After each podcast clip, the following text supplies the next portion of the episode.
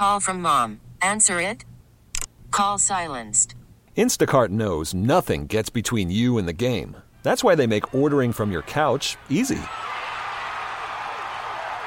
Stock up today and get all your groceries for the week delivered in as fast as 30 minutes without missing a minute of the game. You have 47 new voicemails.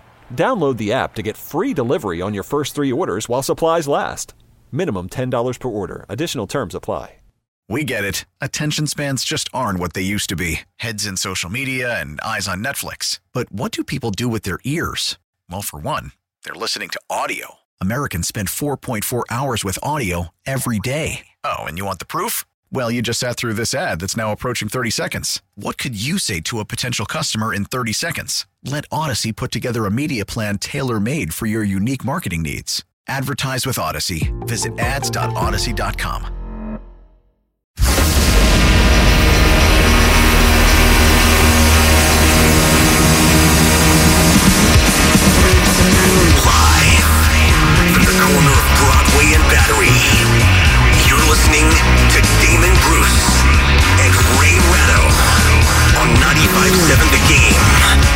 Well, welcome to you. It is great to have you here. It's pretty nice outside this Tuesday afternoon, Valentine's Day. Love is in the air. We love talking sports. It's good to have you here. Ray, I asked you yesterday chocolates, flowers, anything? You said no. I hope you weren't playing hard to get because I, I really I didn't bring you anything. You still brought me too much. I decided I'm going to wanted give less than nothing. I'm going to give the box of chocolates to my wife after all. Good call. Thank you. I don't know if it'll earn me any points, but I, I'll try. No, but you should consider what you would have lost had you not given her chocolates and given to me instead. Amen. Uh, happy Valentine's Day to all of you. I love sports. You love sports, or you wouldn't be here right now. Uh, I love watching basketball. And last night, Ray, it's one of those nights where you got three games in one. You had the Golden State Warriors playing the first portion of the game where they're down early because it's kind of another bad start. And then they come roaring back to sort of take the lead. That is game number two in the game. And then game number three is them having a sort of commanding lead and then watching that trickle away. But they hold on, they win, they beat the Wizards last night, who, you know, get a lot of credit for simply refusing to lay down or just go away. Uh, it was a 135 126 win, but it was honestly, it was closer than that. It was, but the one thing that kept happening was the Wizards would need a stop and couldn't get it. I mean, even worse than the Warriors. They allowed the Warriors to shoot 58% and 50% from three. Um, you know, there was nothing that the Warriors couldn't do on offense. I mean, they had 40 assists. Uh, it's it's why Washington, when they get in the playoffs at all, they are out in, in the minimum number of games. They just they've never figured out what they want to do. But what they don't want to do ever is defend. Well, you had a game last night that was essentially undefended, either side of the court. Uh, I, the Warriors had flashes. I mean, they weren't great there because they're not great. But I mean, the, the the second and third quarters, I thought they were they were they were pretty decent. You know, they didn't commit a billion fouls like they often do. On the other hand, when you look at that team, it's it's Beal, it's Porzingis, and then it's just five guys from the from the health gym. I thought Porzingis played really well last night. And I guess I really had not seen or noticed Porzingis from a haircut standpoint alone. He actually looks like a normal human being and not like somebody who might have an AK-47 in the back of their trunk or something like that when he doesn't have that that buzz cut, that the, the Howie Long flat top. Yeah, the, the Lego head. He had a normal sort of haircut last night and it was the first time I ever thought like he's a normal looking guy. Like he's he actually looks like someone who'd be fun to go grab a beer with, beard with, or a beer, not a beard. Although I suspect that the fact that he was 12 or 16 made him look prettier than he normally would too. He was he was he felt like he was more demonstrative than I've normally seen him. He looked like he was laughing at a few things. Uh, I I I, I kind of liked what I saw out of Porzingis last night. I really liked what I saw out of Andrew Wiggins last night, which is a shame because he's not going to be playing tonight, but Klay Thompson will be. But first, more on Andrew Wiggins. Gets it on the wing, left side Wiggins, three ball no good. Klay with a good box out, gets an offensive rebound. Fresh 14, ball to Draymond, pass inside Wiggins, two hand slam for Wiggins. He went to the rim. Ray, remember just last week I was talking about him maybe more than any other person on this team as the chief offender and would really go about helping the Warriors if he would take three fewer, probably not going to make them threes. Just go to the rim. See what happens. Maybe you score at the rim. Maybe you pick up a foul at the rim. Maybe you just help the foul count move along because you get fouled on the floor before you even get your shot off. But something better, I think, could happen in this offensive possession if Andrew Wiggins gets aggressive. I thought last night was his best game since the NBA Finals. His best overall game since he was playing in the NBA Finals, where he sort of rewrote what we thought about him as a defender and a rebounder. He was a game best 20 uh, plus 21 last night. He had 29.7 rebounds, four assists, zero turnovers, and he wanted. He wanted the ball. He wanted one on one late game get a bucket situations. He went out of his way to be aggressive. And I don't know if we say that often about Andrew Wiggins, but when we do say it, I usually like the player I'm looking at. It's a shame he's not playing tonight. He's got personal reasons. I hope, you know, it's uh, I, I, Sam Esfandiari, I think, uh, on Twitter joked around and said, you know, it's Valentine's Day. DNP, love. Well, I hope it's something that nice. I hope it isn't some sort of personal family something for Andrew Wiggins, but he's not playing tonight. It's too bad because Red, I, I thought he was great last night.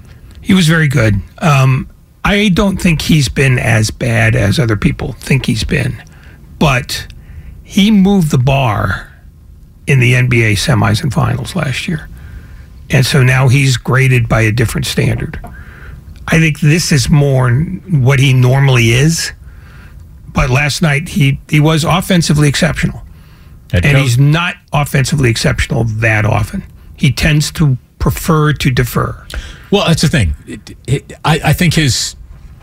I never expect exceptional outcomes from his offensive performance. I want him to be as exceptionally aggressive. And I think good happen good happens to the Warriors when Andrew Wiggins is getting aggressive offensively, and, and he got a, aggressive last night. Head coach Steve Kerr. Definitely his best game since he's been back. He had a lot of good games early in the season, but I loved his aggressiveness. He was attacking the rim all night and got it going from the mid range and just got us a lot of key buckets when we were starting to, to fade a little bit. So Wiggs was great. Look, Klay Thompson had 27 and bounced back from his bad game against the Lakers on Sunday. Ty Jerome was plus 12. What's that mean? Who's Ty Jerome as a player? I, I have trouble explaining him. But he was a plus 12 last night, was the second best plus minus on the team. 17 points for Donte DiVincenzo, and Ragu hit the big three in the game, which basically moved the Warriors assuredly into the win column. It wasn't the game winning bucket, but it was pretty much the game winning bucket. The, the, the, Wizards aren't coming back from that three. And uh, Klay's going to play again tonight, Ray. That's significant. He's not played the second game of a back to back since his back to back devastating career injuries.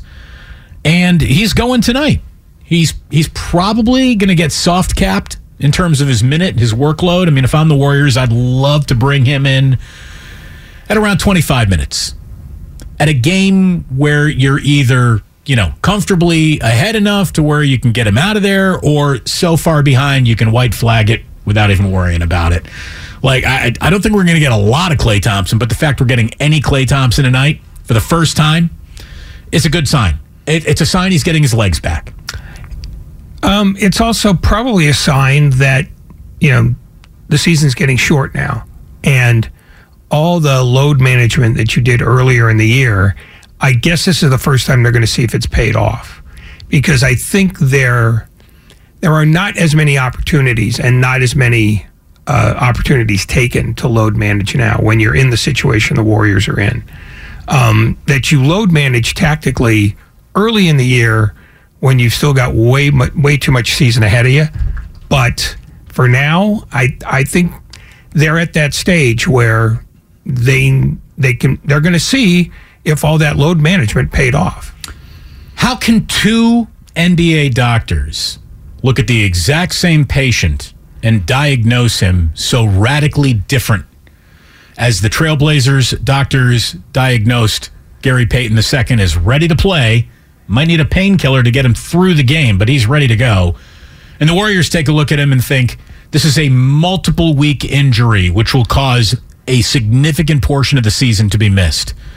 How can two teams, through what I'm only, you know, safely, I think, assuming are qualified, respective doctors, how could you have two respected quality doctors have such a difference of opinion on a player. I think it's a fascinating topic, and we really haven't gotten into it. We'll get into it a little bit today with George Sedano, who called the game uh, against the Lakers on ESPN Radio. Bobby Marks is obviously ESPN's NBA front office insider, and we got an awful lot to talk about as we sort of begin to re-examine the choices that this offseason, or excuse me, the front office has made here in the season, the choices it's going to make this offseason, especially if it's an offseason that could see the front office needing replaced because Bob Myers has his eye on whatever is next in his career. This is a fascinating fork in the road moment for the Golden State Warriors. They've already started walking down the no James Wiseman fork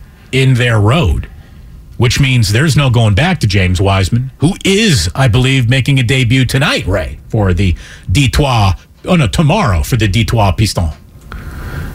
Also for the Detroit Pistons. Yes. So, um, well, the Pistons are dead last in the East, and they are the ideal kind of team for him to show whatever it is he is.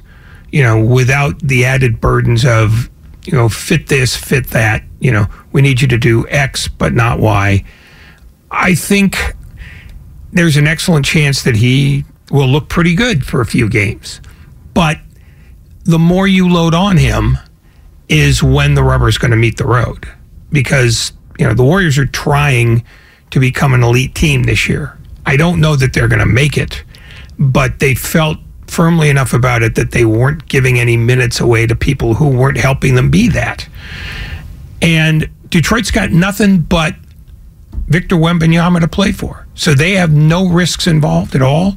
So they might as well take a look and see if James if James Wiseman's skill set is of NBA quality cuz nobody really knows. He jumps, he can dunk, but there's nothing special about him yet. And I guess the Pistons want to see, well, let's see if we can find the special. Steph Curry was talking about James Wiseman yesterday pregame. We want to come on back with that. And obviously, some news around the NFL and very sad news out of East Lansing. All of it gets on today's show. And we got George Sedano and Bobby Marks, two great NBA guests a little bit later on. Damon and Ratto, it's a pleasure to have you here this afternoon. We are brought to you by Five Hour Energy. Call from mom. Answer it. Call silenced. Instacart knows nothing gets between you and the game. That's why they make ordering from your couch easy. Stock up today and get all your groceries for the week delivered in as fast as 30 minutes without missing a minute of the game. You have 47 new voicemails. Download the app to get free delivery on your first three orders while supplies last. Minimum $10 per order. Additional terms apply. Selling a little or a lot? Shopify helps you do your thing, however you cha-ching. Shopify is the global commerce platform that helps you sell at every stage of your business. From the launch your online shop stage, to the first real life store stage, all the way to the did we just hit a million orders stage. Shopify is here to help you grow. Whether you're selling scented soap or offering outdoor outfits, Shopify helps you sell everywhere. From their all in one e commerce platform to their in person POS system, wherever and whatever you're selling, Shopify's got you covered. Shopify helps you turn browsers into buyers with the internet's best converting checkout. 15% better on average compared to other leading commerce platforms. And sell more with less effort thanks to Shopify Magic, your AI powered all star. Shopify powers 10% of all e commerce in the US. And Shopify is the global force behind Allbirds, Rothy's, and Brooklinen, and millions of other entrepreneurs of every size across 175 countries. Plus, Shopify's award winning 24 7 help is there to support your success every step of the way. Because businesses that grow, grow with Shopify. Sign Sign up for a $1 per month trial period at shopify.com slash odyssey podcast, all lowercase. Go to shopify.com slash odyssey podcast now to grow your business, no matter what stage you're in. Shopify.com slash odyssey podcast. We get it. Attention spans just aren't what they used to be heads in social media and eyes on Netflix. But what do people do with their ears? Well, for one, they're listening to audio. Americans spend 4.4 hours with audio every day. Oh, and you want the proof? Well, you just sat through this ad that's now approaching 30 seconds. What could you say to a potential customer in 30 seconds? Let Odyssey put together a media plan tailor made for your unique marketing needs. Advertise with Odyssey. Visit ads.odyssey.com.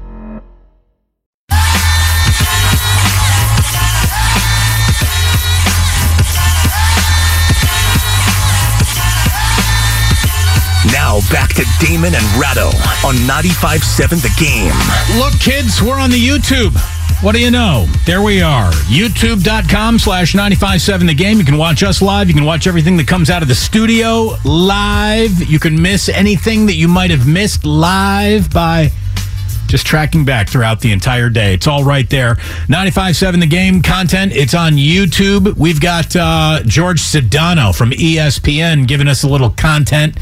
In about 10 minutes from right now, we're going to get into the NBA and kind of go around the horn with him. Uh, Bobby Marks at 5 o'clock this afternoon here on Damon and Ratto. So I am really looking forward to those conversations. A lot of NBA on the show today. We're going to have a little bit of. Uh, uh, of NFL too, with the news that the Derek Carr era is is officially over. Without getting into any details, how will you tell your kids about the Derek Carr era for the Raiders? I guess I, what did I say? Oakland. I guess that era came to an end Yeah, a that- while ago. Uh, I will. Pro- I would tell them. Well, if they were young, which they're not, so they wouldn't be interested in the conversation anyway. I would tell them. What will you tell my kids one day?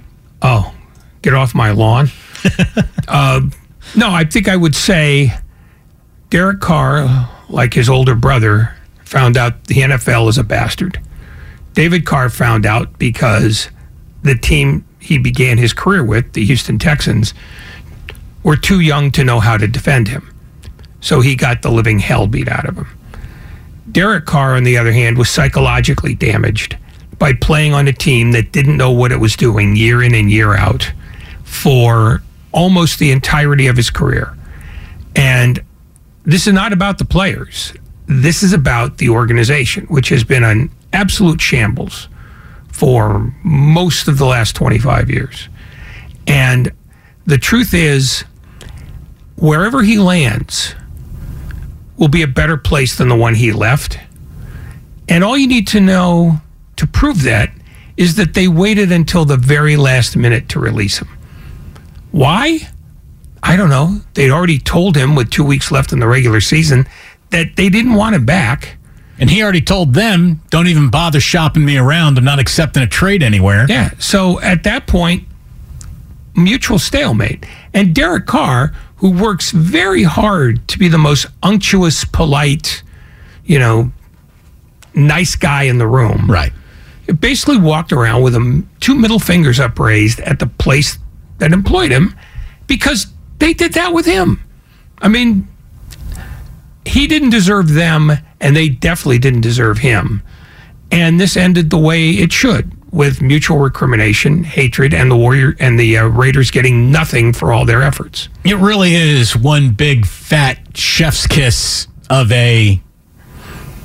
Well, that didn't really work out, but it might have. Had they just had anything other than Derek Carr, and because they usually didn't, uh, just Derek Carr alone was not enough to get you a win. The guy had uh, almost as many head coaches as he had seasons. When you think about it, if you want to count the interim coaches that he had, uh, he never had a defense that was ranked better than 20th in his entire Raiders tenure. He was sacked 264 times in 142 games. I mean, just wasn't put in a position to find much success, and that's probably a big reason why they never really did. We'll have more on that a little bit later on, but again, we got to get back to the issue at hand, and the issue at hand is tonight. The Warriors are back at it after picking up a win at Chase Center last night. They go out on the road where the wins have been hard to find. They are in Los Angeles to take on the Clippers. Last night, Klay Thompson and Andrew Wiggins made a very good one two punch. They only get one of those punches tonight. I guess the good news is that it's going to be Klay, although we haven't seen a lot of Wiggins on back to back. The reason why Wiggins isn't playing tonight, though, isn't listed as load management or anything like that. It's listed as a personal reason. So we hope that there's nothing wrong with his personal circle, shall we say. Uh, this is what Clay said last night about what he thought Wiggins was doing and how well he'd been cooking lately. Wiggins is so good on both sides of the ball, and he just energizes everybody when he's around the rim, finishing, hitting jumpers, guarding the team's best player. And said it before, we're so lucky to have him, and great night for him. I was really happy with his aggressiveness. He, I love that he led the team in field goal attempts. That gets all of us excited. Again, they want him to be more aggressive.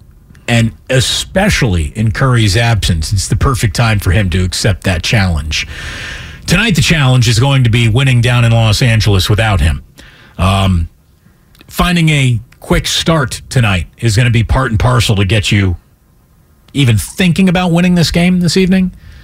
It feels like it's going to be uphill sledding the entire way because not only are the Clippers well rested, they're waiting to debut. Well, Uh, they'll be debuting Bones Hyland and Mason Plumlee. and look who's back, Eric Gordon, after so many years. So they're getting help based on decisions made at the trade deadline, and we all know based on decisions and circumstances from the trade deadline, the Warriors aren't getting help anytime soon because they decided to still greenlight a trade that leaves them with a doctor's note, not an actual player to come help them right now. Well, they maneuvered themselves into a what what is your standard Hobson's choice, which is no matter what you choose, you're not getting what you want. And the fact is, they they had it's also a really good rum bar on Haight Street. Well, if they bring samples, I'll back your play. If not, then I don't know them. Uh, they didn't have a choice but to make the deal because either way, they were going to have no player and because they're not going to play, they weren't going to play Wiseman, and they can't play Payton. So now they worked hard to try to move Wiseman, and this was the best they could do. And that they had to involve two other teams to make this thing work at all, and that the team that we're talking about the most, Portland, was not interested in Wiseman. That to me suggests that Wiseman was that they were fortunate to find anybody to take him, and that it took a lot of other people throwing a lot of other pieces in the air to make it work. So I think they recognized that whatever it was they got, or or in this case didn't get for Wiseman, was worth it to them because they shaved so much money off their tax bill, if nothing else, because they were never going to use him. That that ship had sailed, and when you when you accept a trade like this for essentially nobody, you're essentially just putting them on the lawn like a couch. Just here and hanging a sign that says free. You don't see a lot of second overall couches drafted in the couch draft hit the lawn, though. Especially not when you hardly got to sit on them at all in the living room.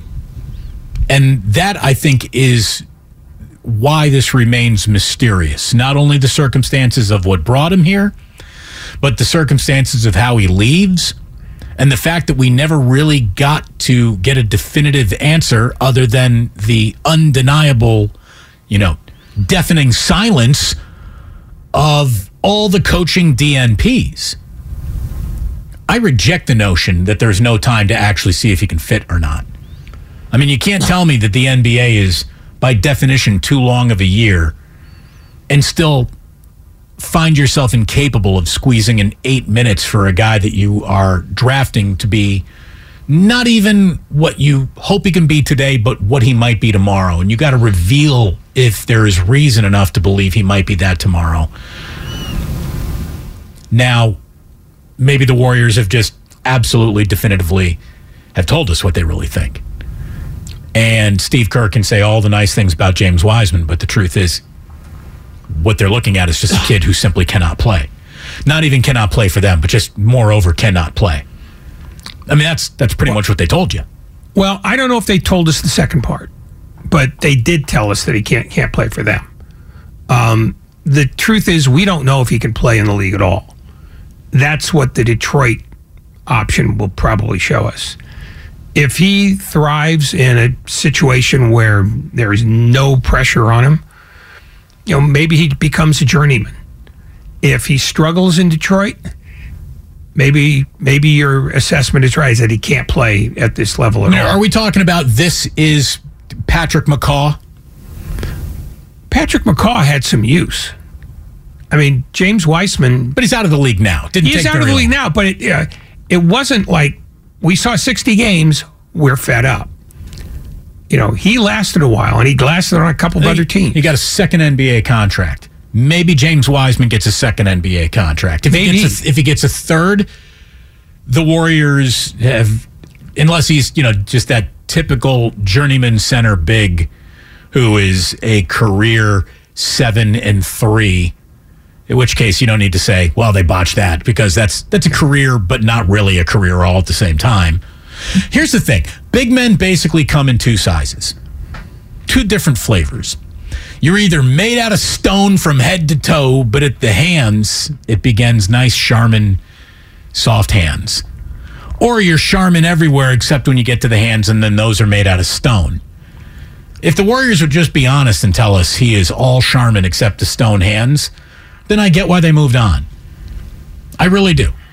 But otherwise, the fact that they couldn't coach a fit out of him, couldn't get him even to work for them situationally, it still feels like a little bit of not only a failure on James Wiseman's inability to get it, but on this coaching staff's ability to get it into him.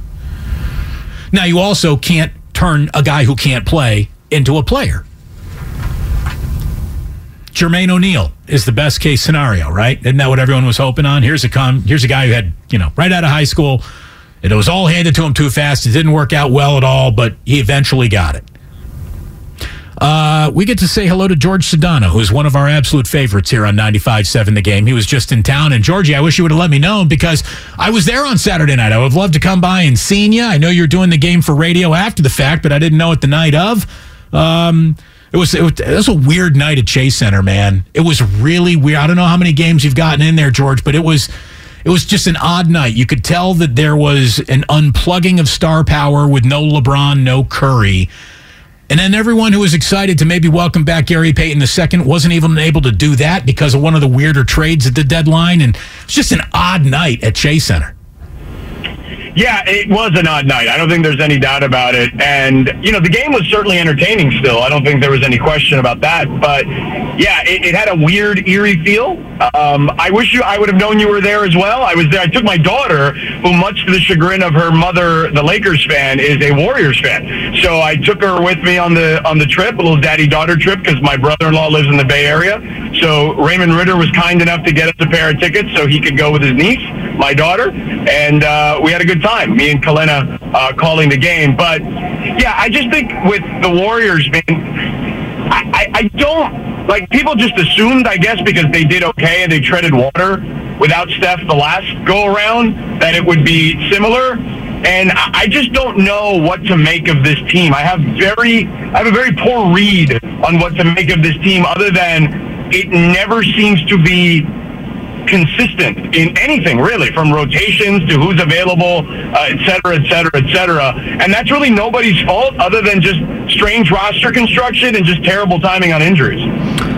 What's the best casual theory that you've heard about them, even if it doesn't particularly fit the way you're looking at them? Does anybody have a theory as to why they are such a persistent hot mess and still in the thick of the Western Conference race?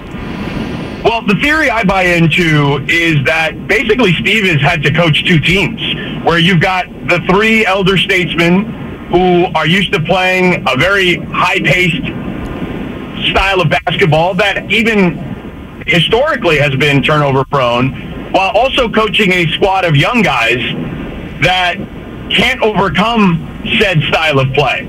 And they don't have the experience to do it, and they may not be capable from a talent perspective. They don't have those glue guys like an Otto Porter last year, and even Nemanja Bjelica. And the hope is that Gary Payton can be one of those type of guys. George Sedano with us here on Damon and Ratto. So obviously the Payton thing doesn't end the frustration this team felt over James Wiseman because it's just like we've transferred a, level of frustration from over here to a new level of frustration to this player who's essentially a doctor's note waiting to play himself. What's amazing to me, George, and maybe you know a little bit more about the inner workings of NBA teams, is that one team's group of medical professionals can look at a player and say, you know, a little Toradol, and this guy can play tonight. While the other team's medicals basically say, here's a guy who needs to miss anywhere between, you know, six to eight weeks. Like those are radically different diagnoses looking at the same patient. Um, it, it, it just feels like we got two different languages being spoken, and we should maybe start delivering power rankings to team doctors because they hold the fate of NBA games right in the palm of their hand as much as GMs and coaches if they can differ and have such radically different opinions on on who can and cannot play.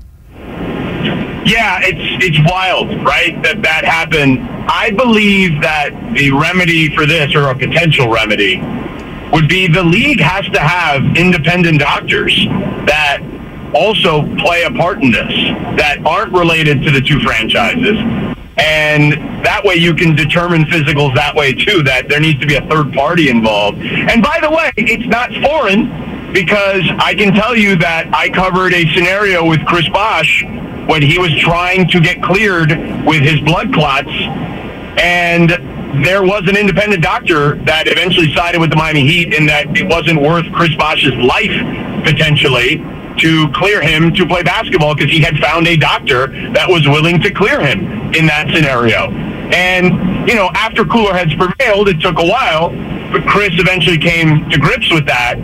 And ultimately, him and the Miami Heat were, were fine after the fact and they retired his jersey, et cetera, et cetera. But I do think that the league has some precedent in a scenario like that. I think that maybe that should just be the norm in regards to trades with injured players.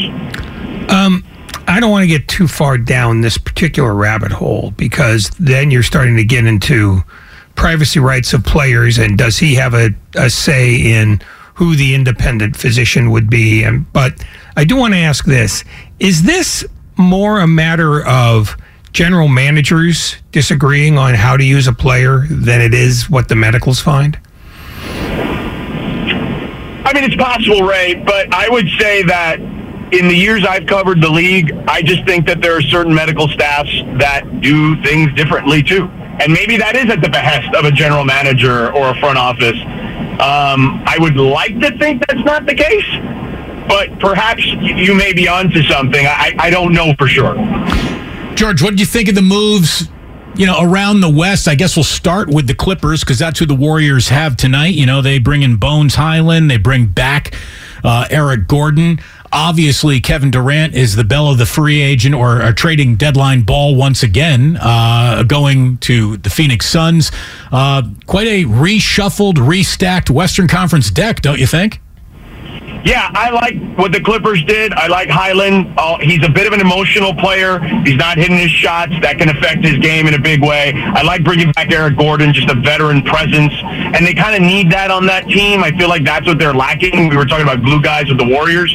Uh, and Plumlee's a good player. He's been fantastic the, the second half of the season. I do think they need a traditional point guard. I thought that maybe Kyle Lowry could fulfill that with his relationship with Ky- uh, Kawhi, pardon me. Uh, I think maybe that's something they kick on, kick the tires on, perhaps in the offseason. Um, the rest of the conference. Um, I mean, I don't know how you feel about this, but it does seem to me that New Orleans without Zion Williamson is not a not a play-in team. But are you surprised that the rest of the conference has remained as weirdly tight as it is, where really the only teams that have pulled away in either direction are Denver, Memphis, San Antonio, and Houston?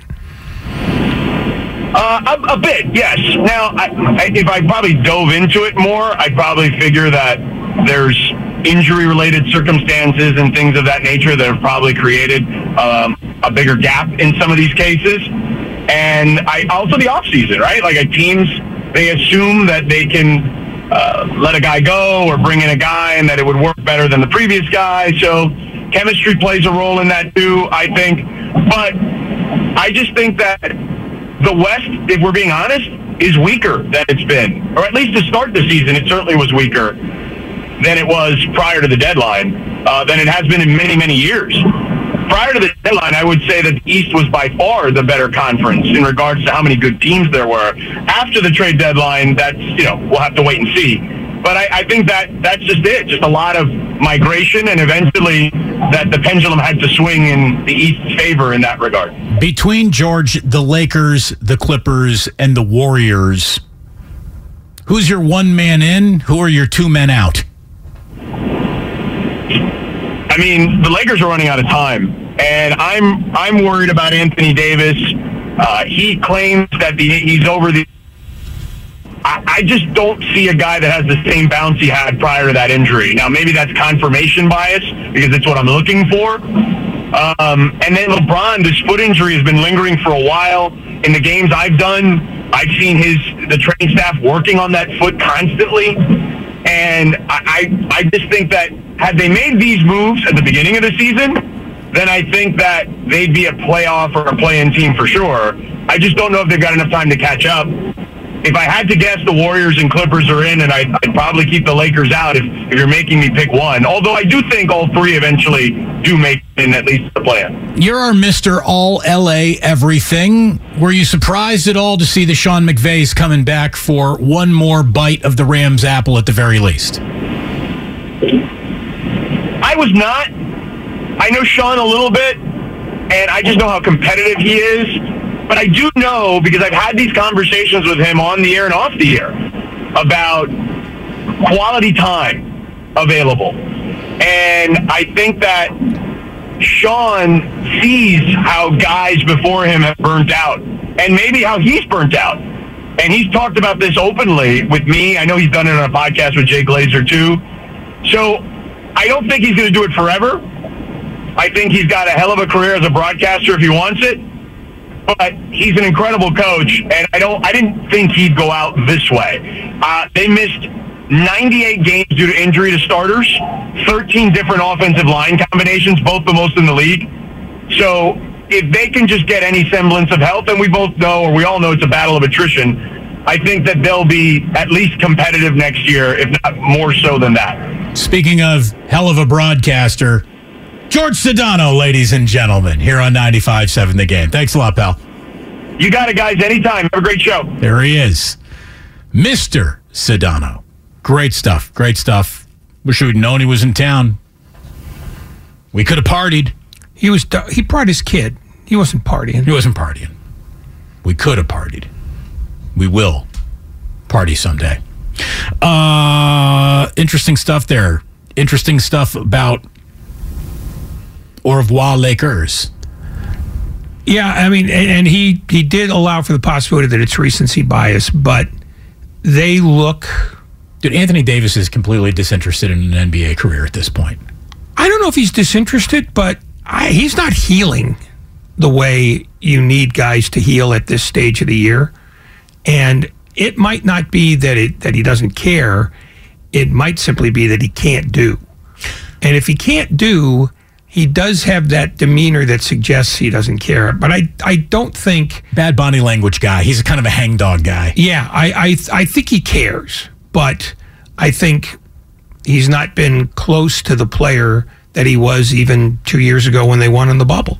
Let me tell you who we care about. Those on hold right now. When we come on back, your calls. We've got uh, Bobby Marks of ESPN joining us live at five as we get into. Uh, ESPN's NBA front office insider, Bobby Marks, a little bit later on. Thanks again to George Sedano for joining us here on Damon and Ratto, brought to you by Fremont Bank, full service banking, no compromises.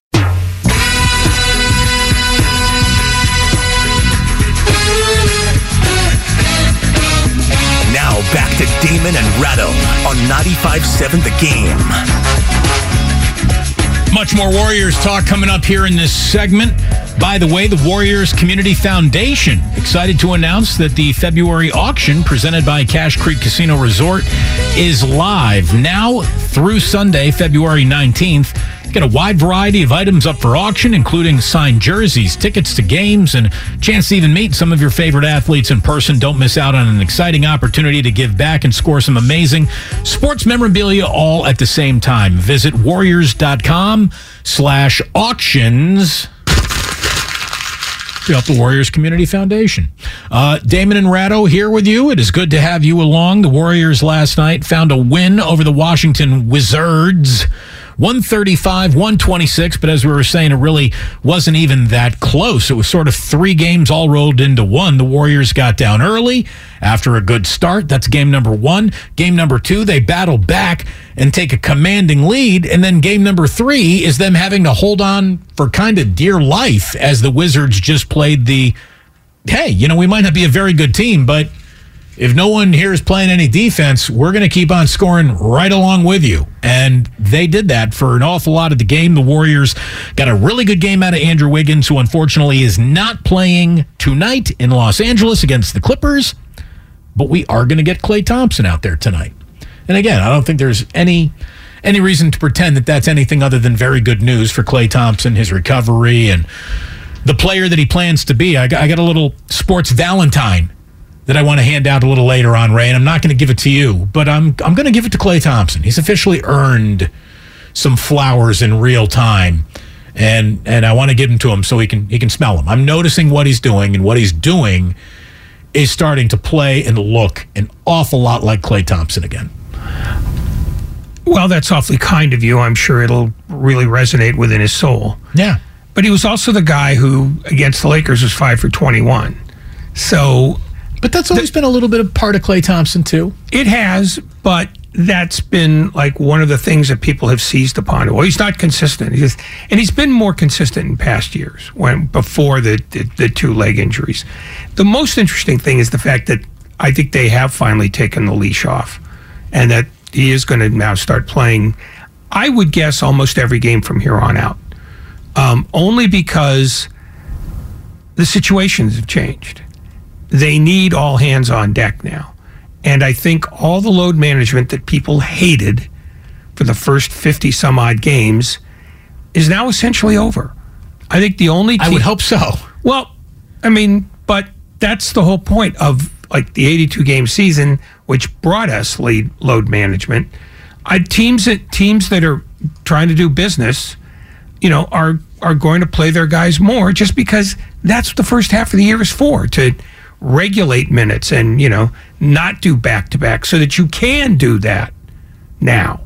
And I, I think he probably has been ready to go you know 10 15 games ago. But you know if you want if you want somebody to be able to play night in and night out modern science tells you that you have to decide what games are more important than what other games. 888 957 9570 is the number. This is JP calling from the Yun. What's going on, JP? Hey, what's going on, guys? Uh, you know, I, I just want to add, uh, I want to give credit and also some constructive criticism to the Warriors organization. I think in the beginning, they were really keen and, and, and capable of acquiring players of skill, of high IQ, uh, people that know how to play the system along with being able to toggle and balance emotional intelligence. I think it could be Bob Myers, Steve Kerr are, are also very player centric. They know how to utilize the players' emotions to get them bought on to also perform. At the same time, that has doomed them. And I think because of their emotional intelligence, they are a little bit locked into that where now they're more concerned about their star players' emotions that they're letting that blindside the ability and the athleticism and, and the skills that the newer rookie players are capable of doing is now blindsiding them. So I think well, what's happening right now is they're kind of top heavy where they're leaning on emotional intelligence, where they're trying to really factor in those emotions, but it's it's stemming the growth of the actual team, especially with the rookies. JP, this is an A plus phone call into a sports talk radio show. You're trying to approach this from an angle that not a lot of people are willing to approach it from talking about you know the the needs of the young balanced against the requirements of the veterans on this team. And that is the balancing act that this entire franchise is trying to find the right fulcrum point on right now right? Did i even get that right? Did that fulcrum point? Did i get that? Fulcrum eh, the point is unnecessary. Fulcrum fulcrum this ray. Uh, look no, no, it, no but, but i think that's a really really good point. They are trying to find that balance but i don't know if they are like favoring the sensitivities over the veterans more than they're just reaching a conclusion that a very high profile young player on the team simply cannot play. Because they're not holding the raw ability or lack of reps against Jonathan Kuminga. Jonathan Kuminga's figured out a way how to fit in. James Wiseman never did. So it's not just like if you're old, we're worried about you more than if you're young, we're not worried about you, and we're going to not try to blend you guys together because the old guys can't hack it. No, they, they found they found a minute and a space and a place for Kuminga. They just couldn't for Wiseman, and they haven't for Moody. But more to the point. Not more to the point. I, I have to stop doing that. Um, it's that earlier in the year, what you saw was the starters playing very, very well, and the second unit playing poorly. And if you want to make that a young versus old divide, that's fine. But the Warriors are not rebuilding yet.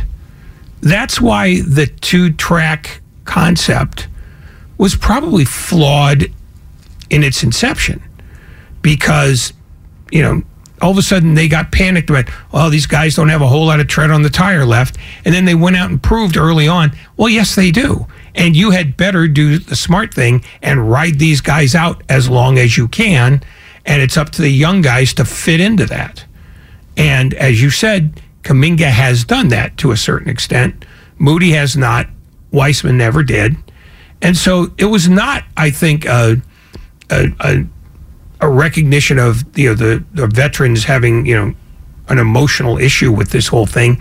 It's that they were performing better. And at some point, you have to be pragmatic. And if you don't have the right young guys, you have to have faith in the fact that there are more young guys always coming up every year. And if these guys don't work, or if some of them don't work, you replace them and find new guys that maybe will. So I, I don't think this is a sort of a master plan or anti youth. It's they took the information that they were given by the players game in and game out, and they said, we can't afford to do this yet because our starters are too good and everybody else isn't good enough. Vince in San Francisco. You're on 95.7 the game. What do you got, Vince? Hey, I just wanted to talk about how, um, you know, I, I think Wiseman, he's definitely got the tool set. He's got the God given ability. He's got the physical attributes. The dude could play. He knows how to play basketball. But it's kind of like when you get a guy who's played formalized basketball and has learned the fundamentals and knows how to use all of that versus a guy who's just been, you know, an absolute killer in pickup games and open run and stuff. I think that's kind of the issue with Wiseman was he had all the talent, but he never had the real time to develop in college. He only played what, maybe ten games or something like that in college. Not even. You know, and I think that's Three. a detriment. Yeah, that's a. I think that's a detriment to a lot of these young guys that turn pro. You know, it is. But here, I mean, I guess to say for guys who play four years in college, they learn stuff that you only would learn in college, and it you know it also can go to different sports. Now look at Trey Lance. It's a whole other thing, but Trey Lance is kind of in the same boat. He has all this talent, but why is he not? Why was he not being used as a throwing quarterback? James Wiseman has all the tools, but he could never find his way onto the floor, and I think it's an IQ thing, and him just not being able to pick it up. I mean, I don't know if it's an IQ thing, and if it's an IQ thing, at some point you just can't say, "Well, I got a bad student." You have to turn around and ask the teacher, "Well, what are you doing to make them better?" They couldn't find a situation where James Wiseman became playable in their eyes, like not even to go in and close out a defensive possession at the end of a half. Like, you know, we're going to run basically some warped, weird version of a three one and one. I don't even know if there is a three one and one, but we're gonna have three guys at the perimeter. We're gonna have basically Draymond just playing free safety at the free throw line extended, and we're gonna have Kuminga just roaming the lower block, protecting the rim, and that's how we're gonna try to close out a half. And we'll switch everything up front, but maybe Kuminga's just back there as a last line of defense. Like they couldn't figure out any way to use him. And there's a part of me that wants to give the Warriors coaching staff the benefit of the doubt on that. And if you do want to extend to the Warriors coaching staff the benefit of the doubt on that, the only conclusion left is that James Wiseman just has got no dog and just can't do it, and that's why he's not here anymore. Because if they detected, well, he is a dog and he can do it eventually, he'd still be here. Uh, I know that they're saving a little bit of money, but I don't think saving a little bit of money was enough reason for Joe Lacob to give up on one of his preferred hand selected draft picks. Um, and and it just it the whole thing just smacks of it's really odd, and I get why it didn't fit, and you can talk about the player's IQ and how much time he missed based on injuries and COVID and the weird world that we'd been living in. And having said all that, he's still in year three.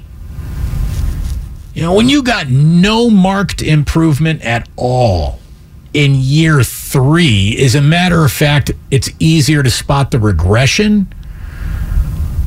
How does that happen? On a team that we know is run correctly, coached well, with a player who looks like he's got the physical gifts created in basketball laboratories. How could they not get anything from him? Not a drop of water from the stone that was James Wiseman. I think the 124 games he missed the injury is part of that because he's really not year three. He's really at the tail end of year one. In turn, if you took an 82 game block, because he only played 60 games. Secondly, he was supposed to perform a specific set of tasks that didn't always allow him to roam free and jump with abandon and do the things that that, that he could assemble as his skill set at such an early age. That, that we're assuming Detroit will allow him to do. Yeah, or, or they will they will be less critical about the details because I think they want to see if he's got NBA skills in him.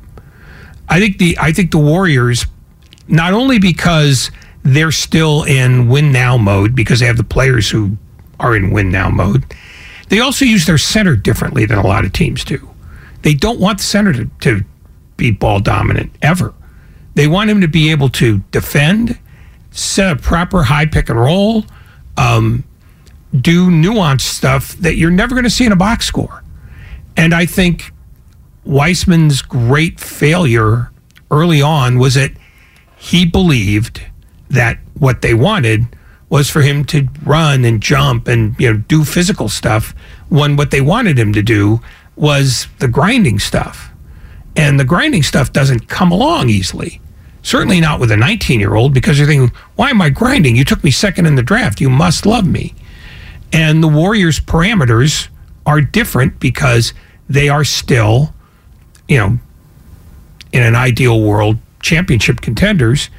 And they don't have a traditional center doing traditional center things. All right, and real I think quick, real quick, real quick. It's, it's four o'clock, so I got to say, here's here's also Ray at four o'clock. Welcome everyone. We get it. Attention spans just aren't what they used to be heads in social media and eyes on Netflix. But what do people do with their ears? Well, for one, they're listening to audio. Americans spend 4.4 hours with audio every day. Oh, and you want the proof? Well, you just sat through this ad that's now approaching 30 seconds. What could you say to a potential customer in 30 seconds? Let Audacy put together a media plan tailor made for your unique marketing needs. Advertise with Audacy. Visit ads.audacy.com.